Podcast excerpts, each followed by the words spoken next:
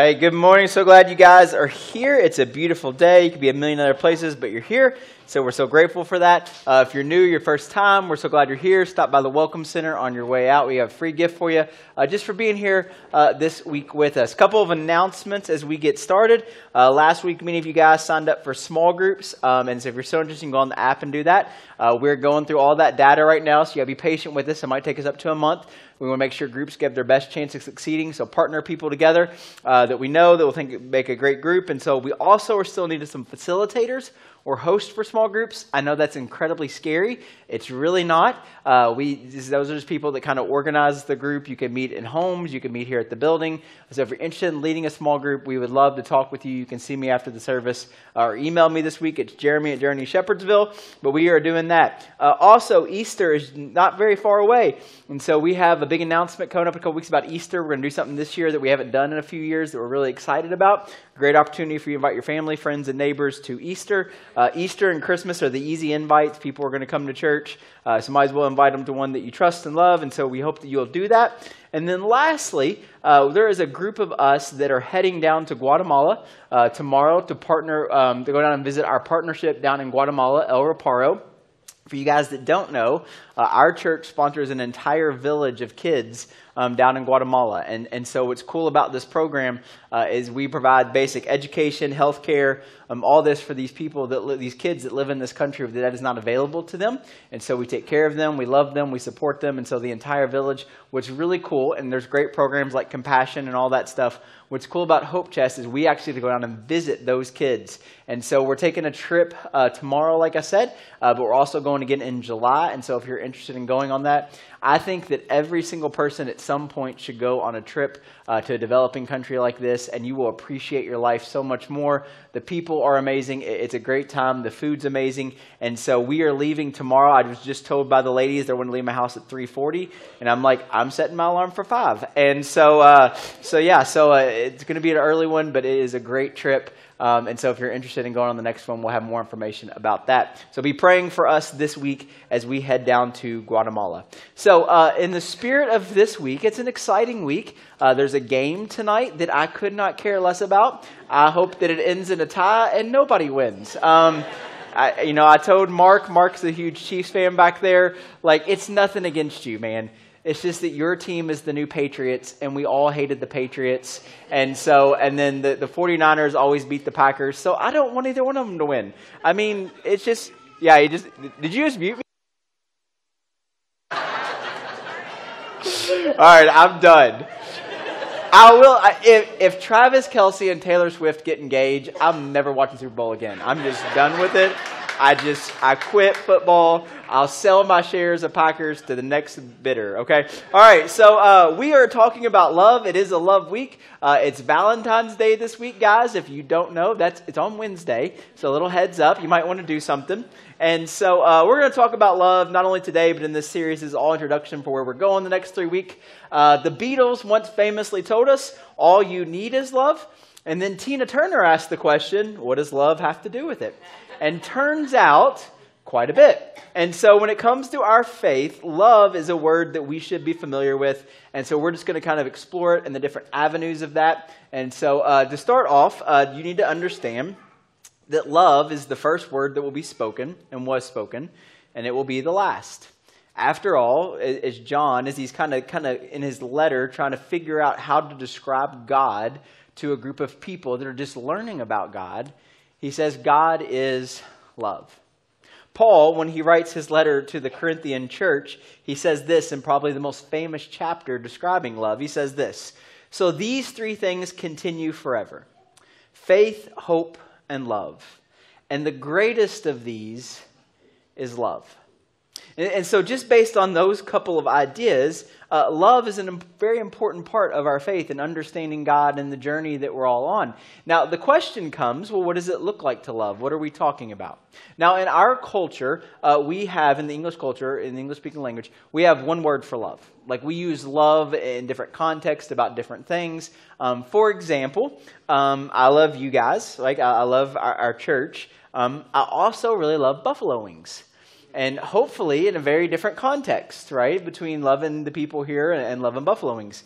Um, I love the Packers. I'm still really trying to love Kentucky, although it's getting harder every week.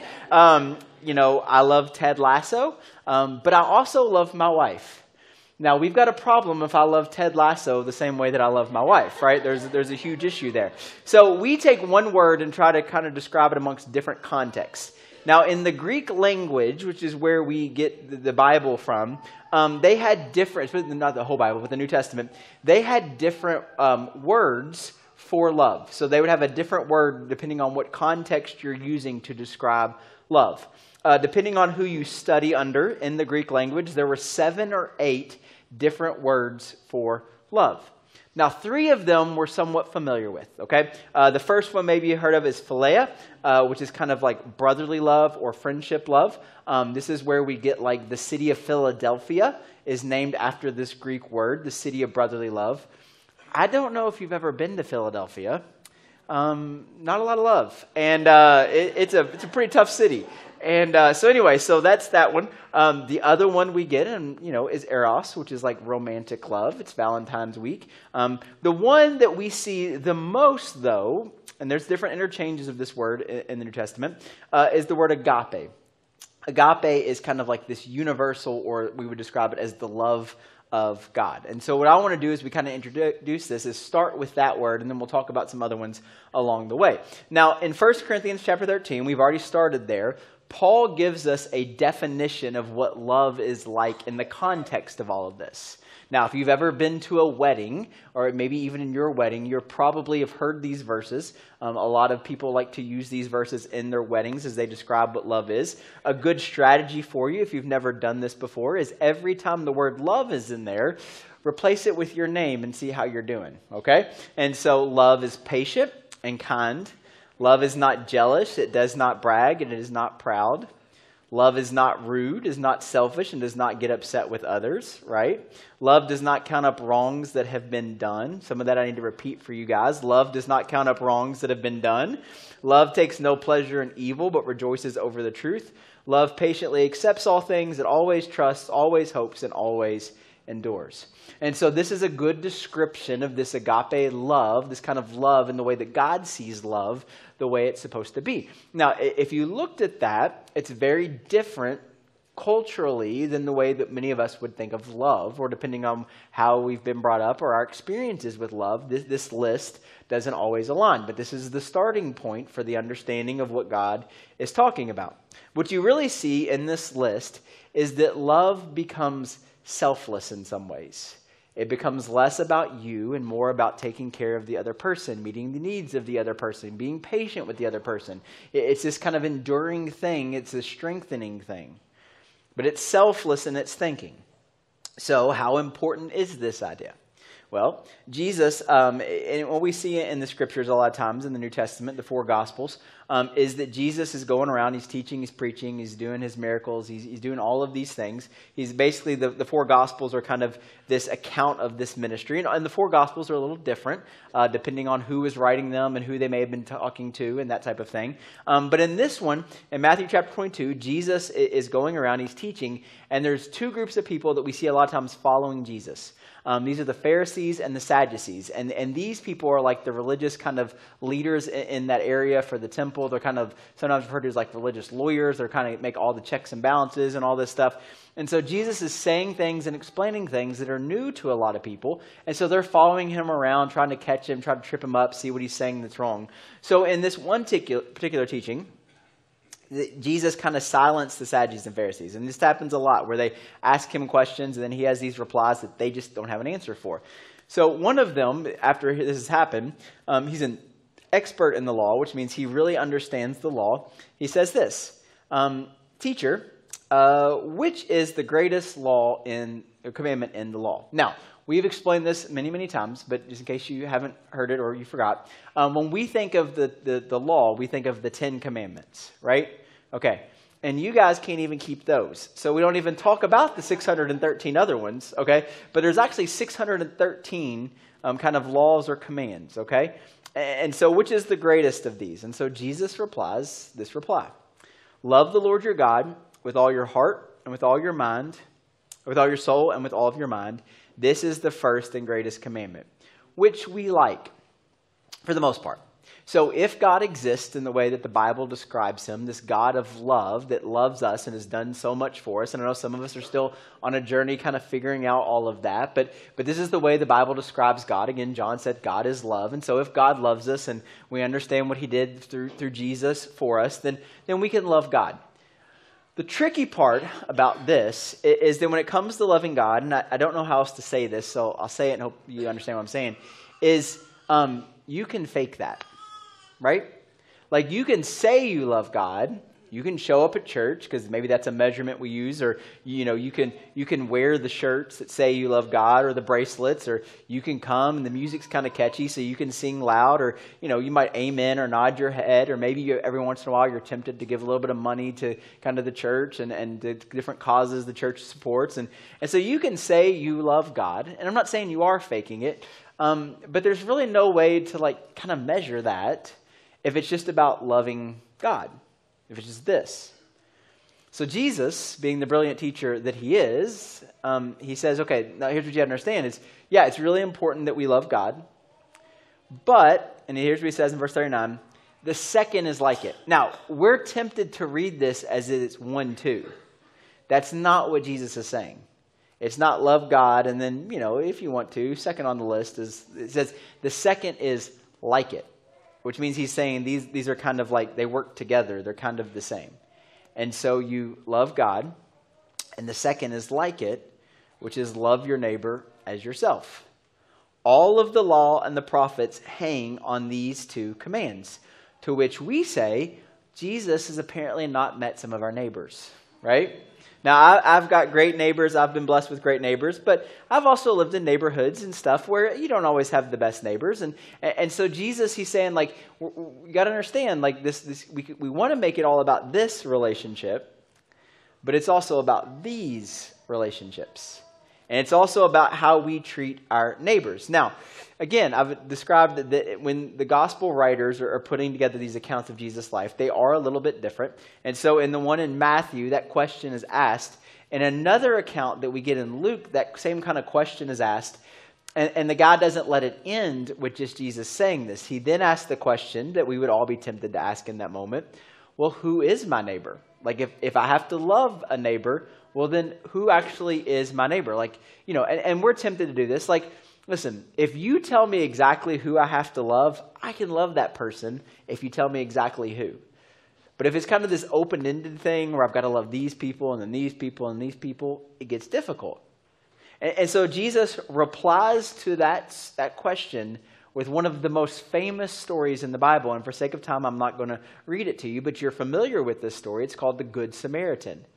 And in this story, Jesus broadens the idea of neighbor in such a way that it made the original crowd uncomfortable, and it probably makes some of us uncomfortable if we understand the context of that story. I mean, he broadens it so much as to who these people are that you're supposed to love. Now, he's not just talking about your physical neighbors or the people in your community or in your groups and maybe not even in your church, but he, he broadens it so much to say even a person that you maybe despise or don't align with, these are also people we're supposed to love, which mean can be really tough.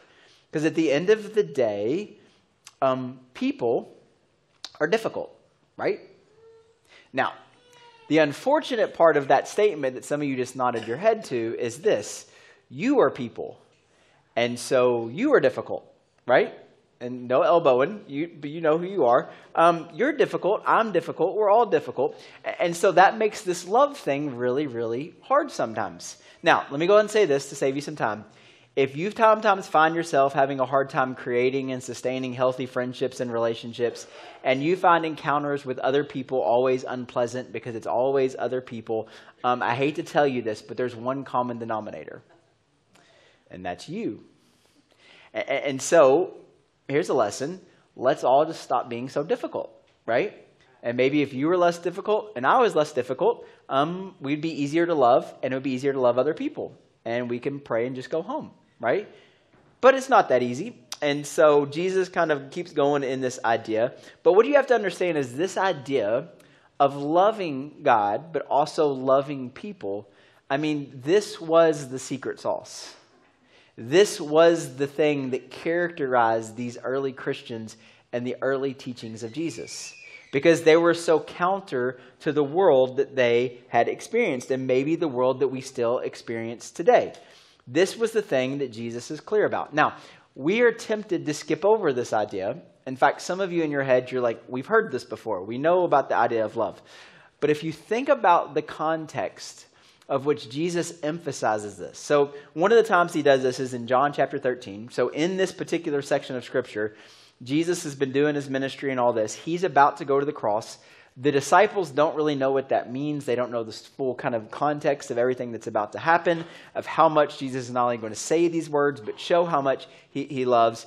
And, and so he's got them gathered around. He's kind of giving them these last kind of like kind of pointers and discourse about what's going to happen and, and what he expects of them. And in John chapter 13, verse 34, he says this A new command I give you love one another. Now, what's fascinating, if you've never studied the Gospels, is that, that Jesus doesn't actually give a lot of commands. He clarifies a lot of the stuff from the Old Testament, he makes it make more sense. Okay, he kind of kind of says this is actually what God was actually talking about, but there isn't a whole lot of commands. But in this particular moment, he's like, I'm giving you a command. Like, this is something I expect you to do if you're going to be a follower of me, is to love one another. Now, the pushback, of course, is simple. It's difficult to love other people sometimes, right? Now, one of the things that I think that sticks out when we think about Jesus in this context is we're often, and I do the same thing, so I'm just as guilty as anybody hearing this. When I hear love other people, there are often times I'm tempted to put people in a category where he says, not those people, right? I love these people, but surely Jesus wasn't talking about those people. What you find in Jesus is Jesus very rarely, and in fact, I couldn't find one, but I said I say very rarely in case it is there, of those people. Like even the people he came in conflict, conflict with. I mean, the story of like Nicodemus, for example, who's a Pharisee. And yet Jesus takes the time to love this guy, to explain things to this guy. And we see by the end of Jesus' life that Nicodemus, who was in this group that was actually kind of against Jesus, is actually one of his followers because Jesus took the time to love him, to explain things. And so it's fascinating that Jesus never really gives us of those people. He just says, love one another. In fact, he goes as far as probably the hardest teaching in the Bible as he says, not only should you love one another, you're supposed to love your enemies. And then he says this By this, by the way you love, this is how everybody is going to know that you're my follower. Which is unfortunate, isn't it? Because, see, I want to be known by being the follower by the t shirts I wear, or the bumper sticker I have on my car, or the bracelet around my wrist, or the church I go to, or the Bible verses I can quote, or what I post on Facebook or Instagram or Twitter or whatever it is. And, and Jesus is like, no, no, it's not about those things. It's also not even about like your knowledge of theology. And man, I love theology, but and how you can interpret certain verses or how you can quote verses. The way that people will know that you're my follower is by the way you love. In fact, Paul expands on this, and, and, we already kind of covered these chapters. We don't often read the beginning of this love chapter. We just like to get to the, the verses that are just kind of about like the lovey stuff. But here's what he says in the beginning of that chapter He says this If I could speak all of the languages of earth and of angels. Now, this is a big deal in their culture, um, this idea of being able to like speak in tongues and doing these different things. And, and, so he's kind of hinting in that. But that was like a gift that certain people had. He says, even if you have that gift and you can understand all the languages of the earth and you can have all this wisdom and even uh, of the other language, the heavenly language, but you don't love, I would only be a noisy gong or a clanging cymbal. If I have the gift of prophecy, Okay, and this is again a big deal in their culture, and even in some circles today, this idea of prophecy, being able to tell what's about to happen because of these inspirations by God or just kind of assessing things. If, if I had this gift and if I understood all of God's secret plans and possessed all of the knowledge, like there's a lot of knowledge. If I possessed it all, people all the time are like have Bible questions, and I'm like, I don't know. Like, I haven't, I mean, I've read the whole thing, but there's a lot of tricky stuff in there, right? And even if I possessed all of the knowledge, which I don't, trust me, and I had faith that could even move a mountain, but I didn't love others, I would be nothing. If I gave everything I have to the poor and even sacrificed my body, I could boast about it. But if I didn't do it out of love, I just did it out of this obligation or maybe this place of like wanting other people to see how great I am, I would have gained nothing. And so Paul is even like kind of reiterizing what Jesus is saying is being like, look, this is this is about love. This is how people are going to know. This is this is what they care about. When the first people who followed Jesus gathered together, the uh, initial Jersey, uh, Jersey, I was about to say Jersey, the Jewish con, it's not Jersey, Jewish converts, and all of the Mediterranean rim, and all these different people, and then eventually broke off into the Gentile people, and the Greek people, and the Roman citizens. And they would gather together in synagogues, and eventually they gathered in homes, and then eventually they eventually got to the place where they were gathering together in what we would call churches. This is what drove them. They had different worldviews on certain areas they had different understandings, different understandings of the law. They had different access to these understandings and teachings. But this filter of this understanding of Jesus and who he was and what he asks of us to love God and to love each other, this became the filter that eventually changed the world. In fact, John, as we've already said, one of Jesus' closest uh, followers, um, he, he writes some, some letters towards the end of his life, and, and he's considered one of the early, obviously, leaders in the church. And when he's writing these letters, he says this in, in 1 John chapter 4. He says, Dear friends, let us continue to love one another, for love comes from God. Anyone who loves is a child of God and knows God. But anyone who does not love does not know God, for God is love. God showed us how much He loved us by sending His one and only Son into the world so that we might have eternal life through Him. This is real love. Not that we loved God, but that He loved us and sent His Son as a sacrifice to take away our sins. Dear friends, and here's the key, okay, this is the starting point. Since He loved us that much, yeah, since He loved us that much, we surely ought to love each other. It's the understanding. See, if you just tell me to go love people without a context of the reason that I love people is because God loves people, and the context is going to be simply, oh, I can love those people because God loves those people, but the only way I can even get to even that point is by understanding how much God actually loved me. How much, listen, how much God has put up with in me. And I know some of you, He's put up with a lot. Yeah? See, here's what I understand all of us get a choice in whether or not we want to follow Jesus. That is a choice. But once you do decide to follow Jesus, you don't get to decide what that looks like. And he makes it abundantly clear. Not only him, but also his early followers. You have to love. One of the things I'm learning is this it's incumbent upon us to love even when it's hard to love. And, and here's the thing in this next statement, some of you aren't going to like, but let me go ahead and say it. Um, you can email me later. Um, there's a misnomer in the American church and in circles nowadays, and it gets spread in places, that in order for us to have influence in our culture, we have to have power and acceptance. And that is a belief that I'm going to go ahead and tell you is not biblically defensible. right? Listen, our faith in Christ and our influence on the world around us is not dependent upon political power or cultural control. In fact, history is actually contrary to that. Our ancestors in the faith that set up these steps that we're still that we're on their shoulders, they were oppressed, they faced adversity. I mean, they faced adversity that you and I could not even believe, and this is what stirred them on. It was actually like they rose to the occasion. Their faith was strengthened because they could not lean on their own understanding, on their own strength. They had to lean on something else. And it drove them to this. I mean, they faced adversity, scrutiny, and even persecution. And yet, we still see throughout history, even in all of that, this movement of love that arises even in those things. To me, this becomes a part of spiritual maturity the part where you're depending on the Spirit of God working within you to love even when it's hard.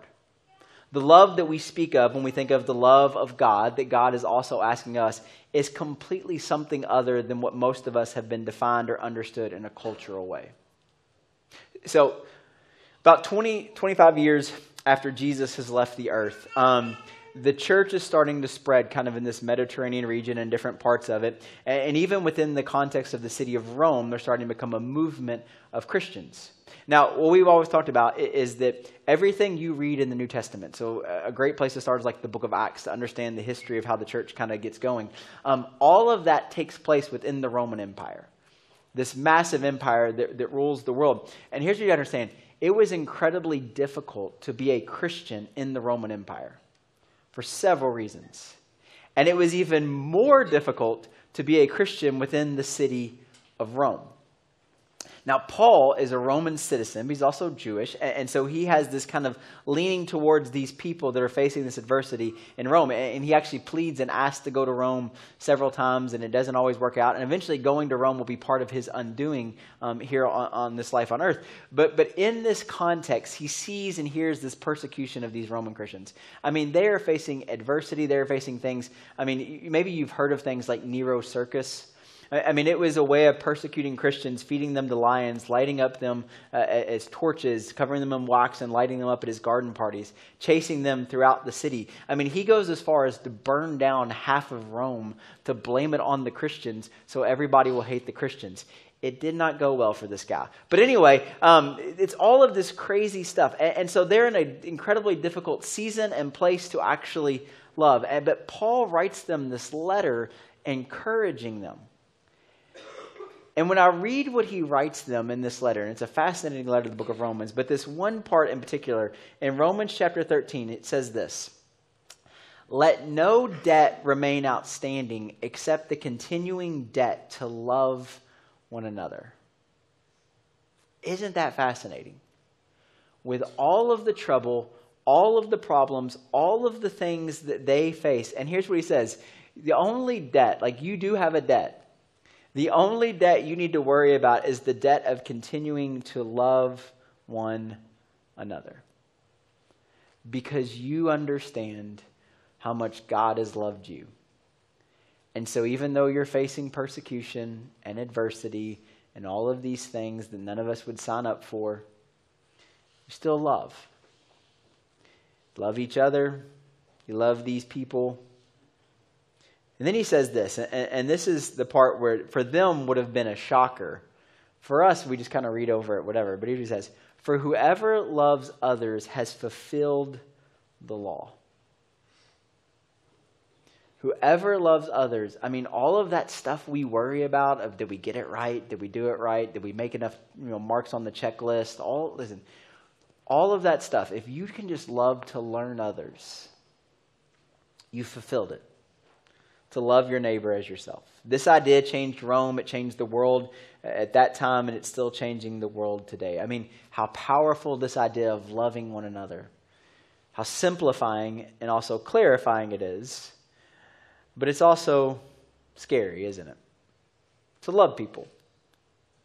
One of the things that, that I'm seeing as I read the scriptures, and there's a lot there, and it can be confusing at times, but specifically in the New Testament, one of the things you see is this idea of love one another and love your neighbor, and, and how we love ourselves, love the people around us, even in the hard things. Um, but what we see is that scripture kind of becomes commentary to some degree on how we do this, on how we actually love God and live a life that's worthy of what He's called us to, but also how we love other people. So many times, Scripture is used and manipulated in times in ways that justify unloving people. And that's not what it's there for. Listen to what Paul even says. This is, this is one of those statements, before we put it up. This would have been a shocking statement in their culture. First thing, um, if you're under the age of 16, your parents can explain this part to you later. I'm not going to. Second part, you don't understand how big of a categorical thing this was. So here's what he says in Galatians chapter 5. For in Christ, neither circumcision nor uncircumcision has any value. To which you're like, I didn't know that was in the Bible. Now, here's what it's talking about. In their culture, circumcision, this is basically the way of saying like Jew and Gentile. Okay, it, these were their categories. These are the categories they put people in. And so he's like, whether you are this or you're this, like, we're not talking about the value that any of that has. And then this is how he ends it the only thing that counts is faith expressing itself through love. If you don't hear anything else that I say today or in the rest of this series, listen to what Paul just said. The only thing that counts is faith expressing itself through love.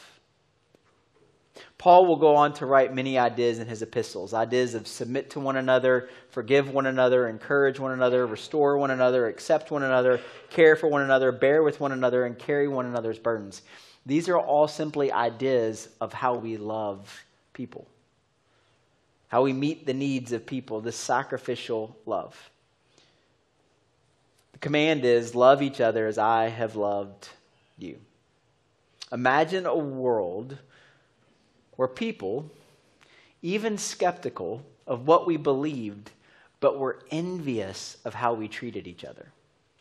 Skeptical of the words and ideas that maybe they hear from a stage, but envious of the fact of how much we're able to love people. This was a once upon a time cultural clash that changed the world. It changed the world for so many people women, children who had very little rights and values in that culture. It changed it for them. The economically disadvantaged, the social outcasts, this idea changed the world for them. And what was true of them should be true of us today. Everybody wants to be one another. Everybody wants to feel included in a community, and everybody wants to feel loved. And so, what if we just did that? Now, there is a counter to love. It's actually a counter that I think keeps most of us from actually embracing these ideas and actually believing these ideas and living these ideas out. See, we've been taught that the counter to love is hate, but that's actually true. There's another counter that keeps most of us from fully embracing this idea. And the counter is not hate, the counter to love is fear. It's fear. See, see, fear keeps us from embracing ideas sometimes. See, there, there's this fear, and, and see, we're, we're, fear, we're fearful of what happens next. Like, if we embrace this idea, what happens next? Or we have the fear of being rejected, that, you know what, I might love that person, but what if they don't love me back or accept me back? Or some of us, we have this idea that if we started loving the way that God wants us to love, like we might feel out of place at times because nobody else does this. And so we might feel like we get isolated or rejected or alone. We have the fear of getting it wrong. We have the fear of putting ourselves out there. But you know the real problem for a lot of us?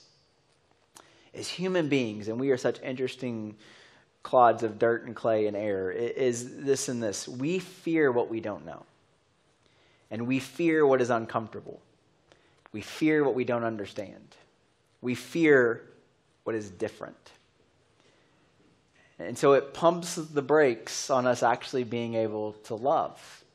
Because we may encounter people that are different, have different values and ideas, cheer for different teams, which is a big deal around here, right? But what if we believed it was love, not fear, that gets the last word?